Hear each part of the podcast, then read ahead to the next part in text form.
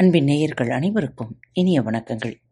பாரத் தமிழ் வலையொலி பக்கத்தை சப்ஸ்கிரைப் செய்யாதவர்கள் சப்ஸ்கிரைப் செய்து கொள்ளுங்கள். இந்த பகுதியை கேட்டு முடித்தவுடன் உங்களது கருத்துக்களை பதிவிட மறவாதீர்கள். உங்களுக்கான இமெயில் முகவரி கீழே உள்ள டிஸ்கிரிப்ஷன் பாக்ஸில் கொடுக்கப்பட்டுள்ளது. நன்றி. அன்பின் உறவுகளுக்கு இனிய வணக்கங்கள். இந்த நாள் இனிய நாளாக அமையட்டும். இன்று தங்களது பிறந்த நாள் மற்றும் திருமண நாள் விழாவை கொண்டாடும் பாரத் தமிழ் வலைவழி பக்கத்தின் நேயர்கள் அனைவருக்கும் மனம் நிறைந்த வாழ்த்துக்கள். இன்று உங்களுக்கான பகுதி வேள்பாரி. கை உயர்த்தி இமைப்பொழுது கடப்பதற்குள் நிலம் எங்குமிருந்தும் வீரர்களின் பெருமுழக்கம் முரசுகளின் பேரோசையும் வெளியை அதிரச் செய்தன. வழக்கத்தை விட பல மடங்கு ஓசை கனப்பொழுதில் மேலெழும்பியது. களத்தில் என்ன நடக்கிறது என்று திசைவேழ கூர்ந்து பார்த்தார். பரம்புப் படை வழக்கம் போல் தாக்குதலுக்கு ஆயத்தமானது. ஆனால் வேந்தர் படையோ வழக்கத்துக்கு மாறாக வெள்ளம் போல் பரவி விரியத் தொடங்கியது. எல்லா திசைகளிலும் ஓசையுடன் புழுதி மேலெழுந்து கொண்டிருந்தது. இதுவரை வேந்தர் படை வடக்கு தெற்காக வரிசைகளை ஏற்படுத்தி கண்ணுக்கெட்டும் தொலைவு வரை அணிவகுத்து நிற்கும். முதல் நிலைப்படை, இரண்டாம் நிலைப்படை, மூன்றாம் நிலைப்படை என மூன்று பெருந்தொகுப்புகளாக படை நின்றிருக்கும். முதல் நிலைப்படை பரம்பு படையோடு மோதிக்கொண்டிருக்கும். இழப்புகள் அதிகமாகும் போது அடுத்தடுத்த நிலையில் இருக்கும் வீரர்கள் முதல்நிலை படையோடு வந்து இணைவர். ஆனால் இன்றைய போரில் வேந்தர் படை வழக்கம் போல் அணிவகுக்கவில்லை. பெரும் மாற்றம் நடந்துள்ளது. ஆனால் என்னவென்று புரியப்படவில்லை. முரசின் ஓசை கேட்டதும் தாக்குதலுக்கு தயாரானது பரம்பப்படை நேற்றைய போரில் மூஞ்சலின் அருகே பரம்பின் குதிரைப்படை சென்றது. இன்றைய போரில் மூஞ்சலுக்குள் நுழையும் திட்டத்தோடு முடியன் வந்திருந்தான். குதிரைப்படையை ஆறு கூறுகளாக பிரிப்பது என முடிவெடுத்திருந்தான். மூஞ்சலின் வடிவம் அவன் கண்களுக்குள்ளேயே இருந்தது. குதிரைப்படையின் இரண்டு பிரிவுகள் மூஞ்சலை அடையும் வரை போரிடக்கூடாது. அந்த இரண்டு பிரிவுகளையும் மூஞ்சலின் அருகில் கொண்டு போய் சேர்க்க வேண்டியது மற்ற நான்கு பிரிவுகளின் வேலை. அந்த நான்கு பிரிவுகளுக்கும் முடியன் பொறுப்பானவன். மூஞ்சலின் அருகில் சென்றதும் எதிரிகளின் தாக்குதல் பல மடங்கு வலிமை கொண்டதாக இருக்கும். ஏறக்குறைய அனைவரும் கவச வீரர்களாகவே இருப்பர். எனவே மிக வலிமையான தாக்குதல் இன்றி மூஞ்சலை சுற்றியுள்ள அரணை உடைத்து உட்செல்ல முடியாது. எனவே மிக தேர்ந்த வீரர்களைக் கொண்டு அந்த பிரிவினரை உருவாக்கியிருந்தான். அதற்கு இரவாதன் பொறுப்பாகியிருந்தான். போர் தொடங்கிய கணத்தில் வேந்தர் படையின் மின்னல் வேகச் செயல்பாடு யாரும் எதிர்பாராத ஒன்றாக இருந்தது. எல்லா திசைகளிலிருந்தும் வேந்தர் படையினர் பிரிந்தும் கலைந்தும் விரைந்து கொண்டிருந்தனர். பரம்புப் படையின் மீது அவர்கள் தாக்குதல் தொடக்கவில்லை. ஆனால் களமெங்கும் விரைந்து கொண்டிருந்தனர். என்ன செய்கிறார்கள் என்று யாருக்கும் பிடிபடவில்லை. முன்னணியில் விரைந்து கொண்டிருந்தவை தேர்கள்தாம். திகிரியையும் ஆழியையும் முரளியாக கொண்ட வலிமை மிகுந்த கூவிரம் வகை தேர்கள் விடுபட்ட அம்புகளைப் போல விரைந்து கொண்டிருந்தன. பரண்மேல் நின்றபடி திசைவேளர் இமைக்காமல் அவற்றைப் பார்த்து கொண்டிருந்தார். பரம்பு படையை விட்டு மிக விலகி எங்கே அவர்கள் போகின்றனர் என்று பார்த்து கொண்டிருக்கும் போதுதான் அதற்கும் அப்பால் தேர்ப்படையின் இன்னொரு அணி போய்க் கொண்டிருப்பது தெரிந்தது. சற்றே அதிர்ச்சியோடு முன்னேறிச் செல்லும் அந்த அணியை கூர்ந்து பார்த்தார். விரையும் தேர்களின் மீது காலை கதிரவனின் ஒளிப்பட்டு சிதறியபடி இருந்தது. உற்று கவனித்தார். அவற்றையெல்லாம் நிறைந்த பூண்களை கொண்ட கொடுஞ்சி வகை தேர்கள். இந்த வகை தேர்களை எந்த கருவி கொண்டும் சேதப்படுத்த முடியாது. திசைவேள தலையை இக்கி பார்த்தார். தேர்களின் உச்சியில் இருந்த கூம்பு மொட்டுக்கள் கதிரவனின் ஒளிபட்டு தகதகத்தன. உராய்வில் பறக்கும் தீப்பொறி போல விரையும் அவற்றின் வேகத்தில் மின்னி நகர்ந்தது வெய்யோன் பொன்னொழி கண்கள் பார்க்கும் நில விளிம்பில் தேர்கள் எழுப்பும் மண்புழுதி அலை அலையாய் மேலெழுந்து கொண்டிருந்தது. என்ன நடக்கிறது என்று திசைவேழருக்கு புரிய தொடங்கியது. மூன்று நிலைகளில் நின்றிருந்த வேந்தர் படையின் ஒழுங்கை கருங்கை வாணன் இன்று மாற்றிவிட்டான். முதல் நிலைப்படை வழக்கம் போல் பரம்புப்படையை எதிர்கொள்ள முன்னால் நகர்ந்து போய்க் கொண்டிருந்த போது இரண்டாம் நிலைப்படை பரம்புப் பகுதியின் இடுப்புப் பகுதியை சூழ வேண்டும். அதே நேரம் மூன்றாம் நிலைப்படை அதை தொலைவில் அரைவட்ட வடிவில் பயணித்து பரம்புப்படையின் பின்புறத்தை அடைய வேண்டும் அதாவது பரம்புப்படை முழுமுற்றாக வேந்தர் படையால் சூழ வேண்டும் அவ்வளவு தொலைவு பயணித்து பரம்பின் மொத்த படையையும் முற்றுகையிடுவதற்கு தேவையான அளவுக்கு வீரர்கள் வேந்தர் படையில் இருந்தனர். அதனால்தான் கருங்கை வாணன் இந்த திட்டத்தை தீட்டினான். அவன் வகுத்த திட்டத்தின்படி வேந்தர்களின் தேர்ப்படை மின்னல் வேகத்தில் பரம்பு படையின் பின்பகுதியை நோக்கி மிக தொலைவில் அரைவட்டம் அடித்து விரைந்து கொண்டிருந்தது. அந்த தேர்கள் எல்லாவற்றிலும் மணிகள் கட்டப்பட்டிருந்தன. எனவே மணிகளின் பேரோசை எங்கும் எதிரொலித்தது. எலும்பும் புழுதியும் வீரர்களின் பேரோசையும் தெரிக்கும் மணியோசையுமாக போர்க்கள வெளியெங்கும் வேந்தர் படையின் ஆதிக்கம் மேலெழுந்தது. தனது திட்டப்படி விரைந்து தாக்குதலை தொடுக்க வேண்டிய முடியன் போர் தொடங்கிய கணமே நிதானம் கொள்ளத் தொடங்கினான். எதிரிகள் என்ன செய்கிறார்கள் என்பது சற்றே குழப்பமாக இருந்தது. அவர்கள் யாரும் பரம்பப்படை நோக்கி ஒற்றை அம்பை கூட இயவில்லை. ஆனால் எல்லோரும் தீவிரமாக இயங்கிக் கொண்டிருக்கின்றனர். எதிரிகளின் திட்டம் என்ன என்பதை அறிய அவர்களின் செயலை கூர்ந்து கவனித்துக் கொண்டிருந்தான் முடியன்.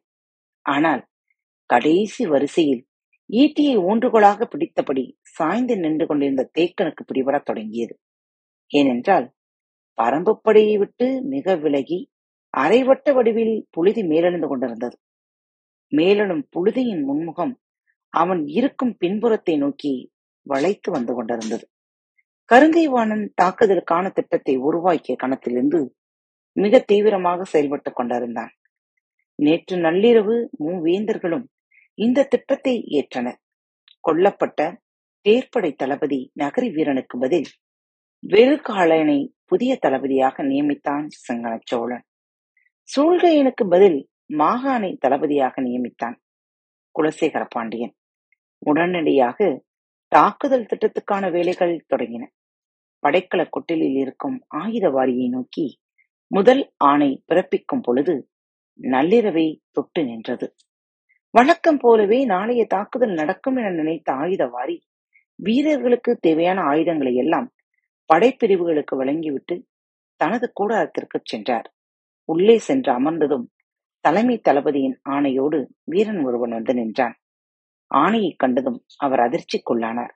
நாளைய போரில் வேந்தர் படையில் இருக்கும் அத்தனை வீரர்களும் களம் புகுந்து எதிரிகள் மீது தாக்குதல் நடத்தப் போகிறார்கள்.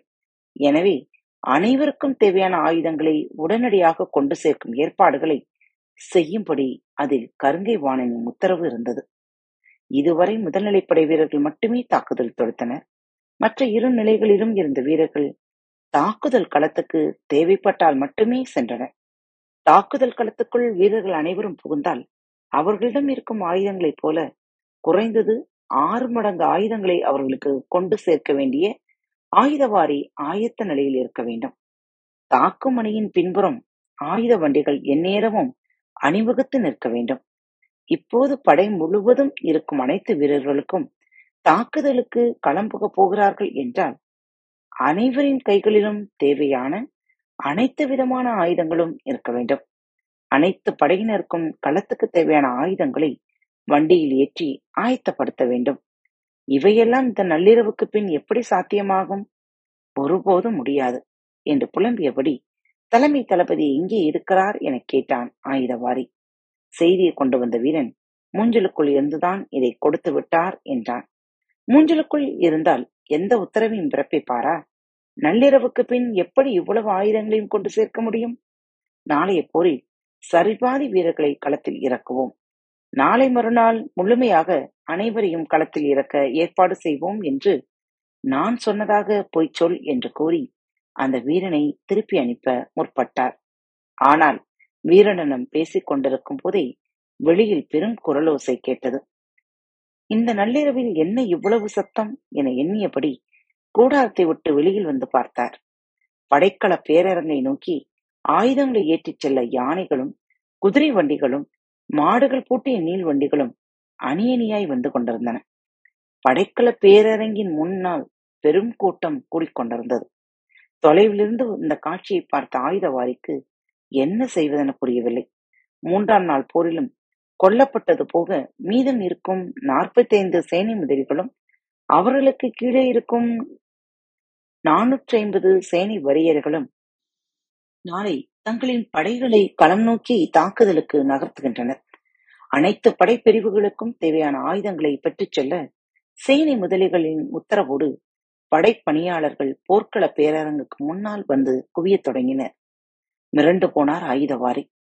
தன்னிடம் கேட்காமல் இந்த நள்ளிரவுக்கு பின் இப்படி ஒரு உத்தரவை சேனை முதலிகளுக்கு எப்படி வழங்கலாம் என்று கடும் கோபத்தோடு பேரரங்கு நோக்கி விரைந்தார். பாண்டியனின் படைக்கல பேரரங்குதான் மூஞ்சலுக்கு அருகில் இருக்கிறது. சேரனின் பேரரங்கு தென்புறத்திலும் சோழனின் பேரரங்கு வடபுறத்திலும் சற்று தொலைவில் இருக்கின்றன. ஒவ்வொரு பேரரங்கும் மூஞ்சில் நகரை விட பெரியது. எண்ணற்ற கூடாரங்களை கொண்டது. ஒவ்வொரு கூடாரத்திலும் ஒவ்வொரு வகையான ஆயுதங்களை வரிசைப்படுத்தி வைத்திருந்தனர்.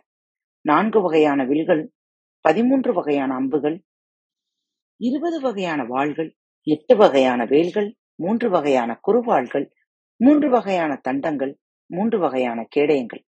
இவை தவிர நூற்றுக்கும் மேற்பட்ட தனித்துவமான ஆயுதங்கள் என அனைத்தும் வகை பிரித்து வைக்கப்பட்டுள்ளன. இவற்றை எடுத்து தருவதிலும் களத்தில் வீரர்களிடம் கொண்டு போய் சேர்ப்பதிலும் சிறு குழப்பம் நடந்தாலும் அது களத்தின் போக்கை வெகுவாக பாதிக்கும்.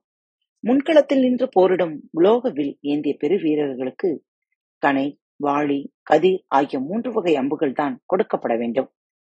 மற்ற வகை அம்புகள் உலோக வில்லுக்கு ஏற்றவை அல்ல. அதே போல ஐந்து முடிச்சுகள் கொண்ட மூங்கில் வில்களை ஏந்தி நிற்கும் வீரனிடம் கோலம்பினையோ கதிரம்பினை அன்பினையோ கொடுத்தால் ஒரு பனை தொலைவு கூட பாயாது.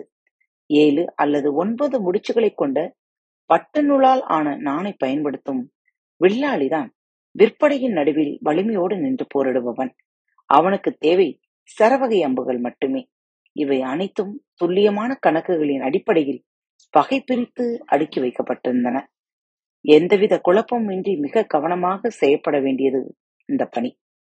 ஒருமுறை இதில் குழப்பம் ஏற்பட்டு வரிசையாக அடுக்கப்பட்டுள்ள அம்புக்கட்டுகள் மாறி இன்னொரு அறையில் வைக்கப்பட்டு விட்டால் அதன் பொருட்டு களத்தில் எத்தனையோ வீரர்கள் உயிரிழக்க நேரிடும். எனவே பேரரங்கில் ஆயுதம் கைக்கொள்வதை எந்தவித அழுத்தம் கொடுக்காமல் செயல்படுத்த வேண்டும். ஆனால் கருங்கைவாணன் செயல் எதையும் புரிந்து கொள்ளாத ஒரு மூடனின் முடிவை ஏற்றது என மனதுக்குள் வசைபாடியபடியே படைக்கல பேரரங்குக்கு வந்தார் ஆயுதவாரி. அங்கோ எண்ணற்ற போர்க்கள பணியாளர்கள் தங்களுக்கான ஆயுதங்களை வண்டிகளில் வேக வேகமாக ஏற்றுக்கொண்டிருந்தனர் தான் வரும் முன்பு எப்படி இந்த வேலையை தொடங்கினார்கள் என்ற கோபத்தோடு ஆயுதவாரி உள்ளே நுழைந்த போது அங்கு கருங்கை வாணன் நின்று கொண்டு பணிகளை ஒருங்கிணைத்துக் கொண்டிருந்தான். எண்ணற்ற வண்டிகளும் யானைகளும் ஆயுதங்களை ஏற்றிச் செல்ல காத்திருக்கின்றன. வேகமாக வந்து பணியை ஒருங்கிணையுங்கள் என்று ஆயுதவாரியை பார்த்து சத்தம் போட்டு கூறினான் கருங்கைவாணன். மிகுந்த கோபத்தோடு வந்த ஆயுதவாரிக்கு வீரர்களும் பணியாளர்களும் நிறைந்த இந்த இடத்தில் தலைமை தளபதியிடம் எப்படி சினத்தை வெளிப்படுத்துவது என தெரியவில்லை. ஆனால் வேலை வேக வேகமாக நடைபெற்றுக் கொண்டிருந்தது. விரைவாக பிரித்தனுப்புங்கள். சேரனின் பேரங்கிலிருந்து ஆயுதம் ஏற்றப்பட்ட வண்டிகள் அப்போதே வெளியேறிவிட்டன என்றார் பாண்டியனின் ஆயுதவாரி சற்றே அதிர்ச்சிக்குள்ளானார். அதற்குள் எப்படி அவர்கள் பிரித்தனுப்பியிருப்பார்கள் என்றார் அவர்கள் ஆயுதவாரி இரவில் கூடாரத்திற்கு சென்று ஓய்வெடுப்பதில்லையாம். ஆயுதர் பேரரங்கில்தான் இருப்பாராம்.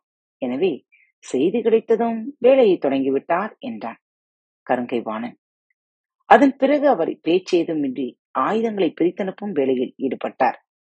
உண்மையில் கருங்கை வாணன் மற்ற இரு ஆயுதவாரிகளுக்கும் இன்னும் செய்தியே அனுப்பவில்லை. நள்ளிரவுக்கு பின் எவ்வளவு பெரிய வேலையை சொன்னால் எந்த ஆயுதவாரியும் ஒப்புக்கொள்ள மாட்டார். அது மட்டுமன்று வலுக்கட்டாயமாக செய்யும் சூழலை ஏற்படுத்தினால் அது போர்க்களத்தில் குழப்பத்தில் முடிய வாய்ப்பிருக்கிறது.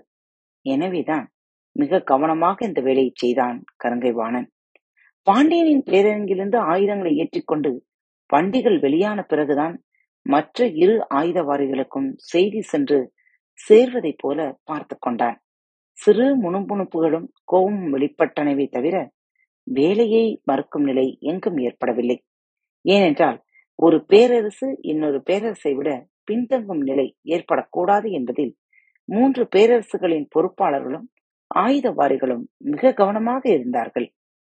பல்லாயிரம் வீரர்களுக்கு எண்ணற்ற வகையான ஆயுதங்களை கணக்குகளின்படி துல்லியமாக வகைப்பிரித்து அனுப்பும் பணியை ஆயுதவாரிகள் மூவரும் அவர்களுக்கு கீழே பணியாற்றும் எண்ணிலடங்காத போர் பணியாளர்களும் இரவு முழுவதும் செய்தனர்.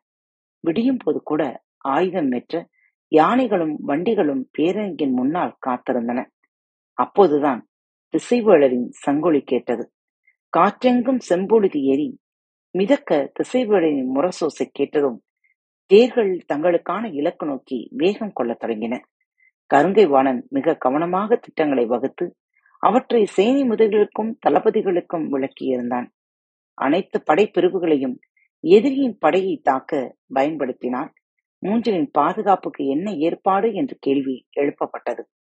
மூஞ்சலை வேந்தர்களின் படை கவசப்படையும் அகப்படையும் காத்தால் போதும். எதிரிகள் யாரும் இன்று மூஞ்சிலை நெருங்க எந்தவித வாய்ப்பும் இல்லை. ஒருவேளை சிறு குழு ஏதாவது நெருங்கினால் இந்த படையால் அவர்களை எளிதில் வீழ்த்த முடியும் என்றான். காற்றின் துணை கொண்டு தாக்கும் அம்பை எதிரிகள் பயன்படுத்தினாலும் நமக்கு எந்த பாதிப்பும் நிகழப்போவதில்லை ஏனென்றால் நமது படை எதுவும் தொலைவில் நிற்கப் போவதில்லை. மொத்த படையும் எதிரிகளை சூழ்ந்துதான் நிற்கப் போகிறது என்றான். கருங்கை வாணனின் திட்டம் வேந்தர்களைப் போல தளபதிகளுக்கும் சேனை முதலிகளுக்கும் பெரும் நம்பிக்கையை உருவாக்கியது. போர்க்களத்தில் தாக்குதலுக்கும் இழப்புக்கும் பின் நம்பிக்கையளிக்கும் திட்டம் தீட்டப்படுமேயானால் அது பல மடங்கு ஆற்றலோடு செயல்பாட்டுக்கு வரும். வேந்தர் படையின் செயல்பாடு இன்று அப்படித்தான் இருந்தது. பரம்புப்படை நிலை கொண்டுள்ள இடத்திற்கு மேற்கு பகுதியில் காரமலை உள்ளது. அந்த திசை தவிர பிற மூன்று திசைகளிலும் முழுமையாக வேந்தர் படை பரம்பு படையை சுற்றி வளைத்தது. ஈக்கி மணலும் கருமணலும் உள்ள தட்டியங்காட்டு நிலத்தில் குதிரைகளால் வெகு தொலைவு விரைந்து ஓட இயலாது. அதை கணித்து ஒரே மூஞ்சில் குதிரையையொட்டி பரம்பு படையின் பின்புறம் சென்று சேர்க்க வேண்டும். அதைத் தொடர்ந்து மற்ற வீரர்கள் அணியணியாய் பின்தொடர்ந்து தங்களுக்குரிய இடத்தில் நிலை கொள்ள வேண்டும். இடைப்பகுதிக்கும் பின்பகுதிக்கும் எவ்வளவு முடியுமோ அவ்வளவு விரைவாக போய் சேர வேண்டும். அந்த விரைவே இன்றைய தாக்குதல் உத்திக்கான அடிப்படையை உருவாக்கும் என்று கூறியிருந்தான் கருங்கைவாணன் அவனது திட்டம் அப்படியே செயல்படுத்தப்பட்டது. தாக்கிய முன்னேறும் தனது திட்டத்தை தொடங்காமல் நிறுத்திக் கொண்டான் முடியன். எதிரிகள் என்ன செய்கிறார்கள் என்று உற்று கவனித்தான். வேந்தர் படை பரம்பு படை நெருங்கவோ ஆயுதங்களால் தாக்கவோ முற்படவில்லை. ஆனால் முழுமையாக சூழ்ந்து அணிவகுத்துக் கொண்டிருந்தது. அந்த நேரத்தில் குதிரையில் ஏறி பரம்புப்படை முழுமையும் சுற்றி வந்தான் முடியன். எதிரிகளின் தளபதிகள் பலரும் அவன் கண்ணில் பட்டனர். ஆனால் கருங்கைவாணன் மட்டும் அவன் கண்ணில் படவே இல்லை. இவ்வளவு விரைவாக திட்டமிட்டிருப்பதால் அவன் முன்னிலையில் தானே நிற்க வேண்டும்? எங்கே போனான் என்று சிந்தித்த வண்ணம் பரம்புப்படியின் பின்பகுதியை வந்து அடைந்தான் முடியன். அங்கே தேக்கன் நின்று கொண்டிருந்தான். தேக்கனின் பாதுகாப்புக்காகத்தான் அவனை பின்புற வரிசையில் நிற்குமாறு முடியன் சொல்லியிருந்தான். ஆனால் இப்போது அவன் இருக்கும் திசையிலும் எதிரிகள் சூழ்ந்திருப்பதால் அவனும் முன்வரிசையில் நிற்பவனாக மாறினான். தேக்கனின் அருகில் வந்ததும் குதிரையை விட்டு இறங்கினான் முடியன். அப்போது நாகர கரட்டிலிருந்து நீழ்கொம்பின் சுழியோசை கேட்டது.